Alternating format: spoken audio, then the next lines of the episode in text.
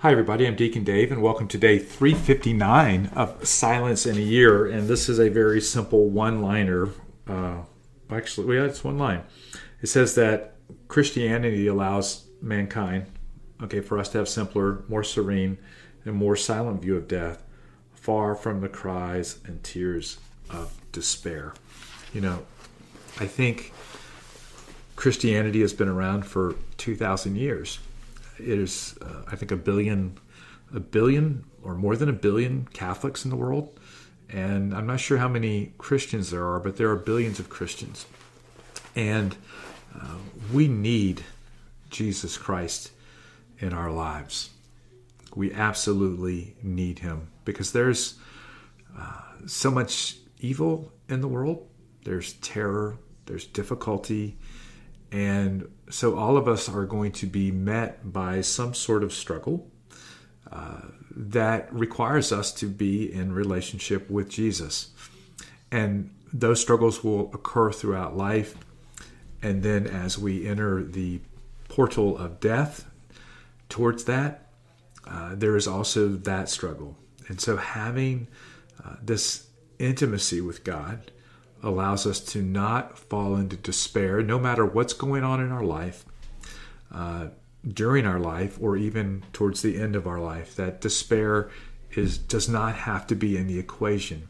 Despair is replaced with hope, a hope that can only be found in Jesus, uh, who has promised us eternal life, a hope that allows us to live this life um, knowing that there is something uh, going forward, uh, a hope that should call us to deeper relationship, a hope that should want us to have a desire to uh, not sin and to live a life according to the will of the Father, a hope that is not found in the material things of the world, but in the spiritual things of the world, of which 97% we don't see. Okay?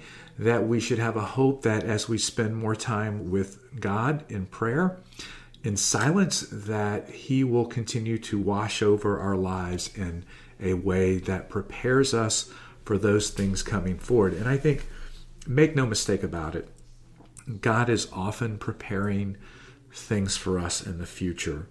And I talk to a lot of people who, as their circumstances in life change, they they kind of are searching for their purpose. And our purpose as Christians, okay, is to know, love, and serve God.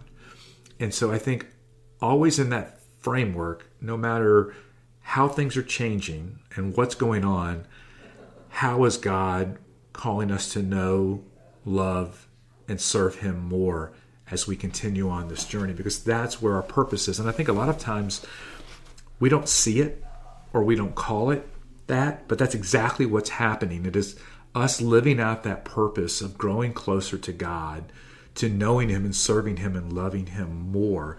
And honestly, we can find this in the circumstances of our life, no matter what age we are. And boy, did I miss a whole lot when I was young in terms of how God was moving in my life. It's great to be able to look back now and to see it and to recognize it and say, hey, there was God. I could see Him this makes me think of a spiritual autobiography.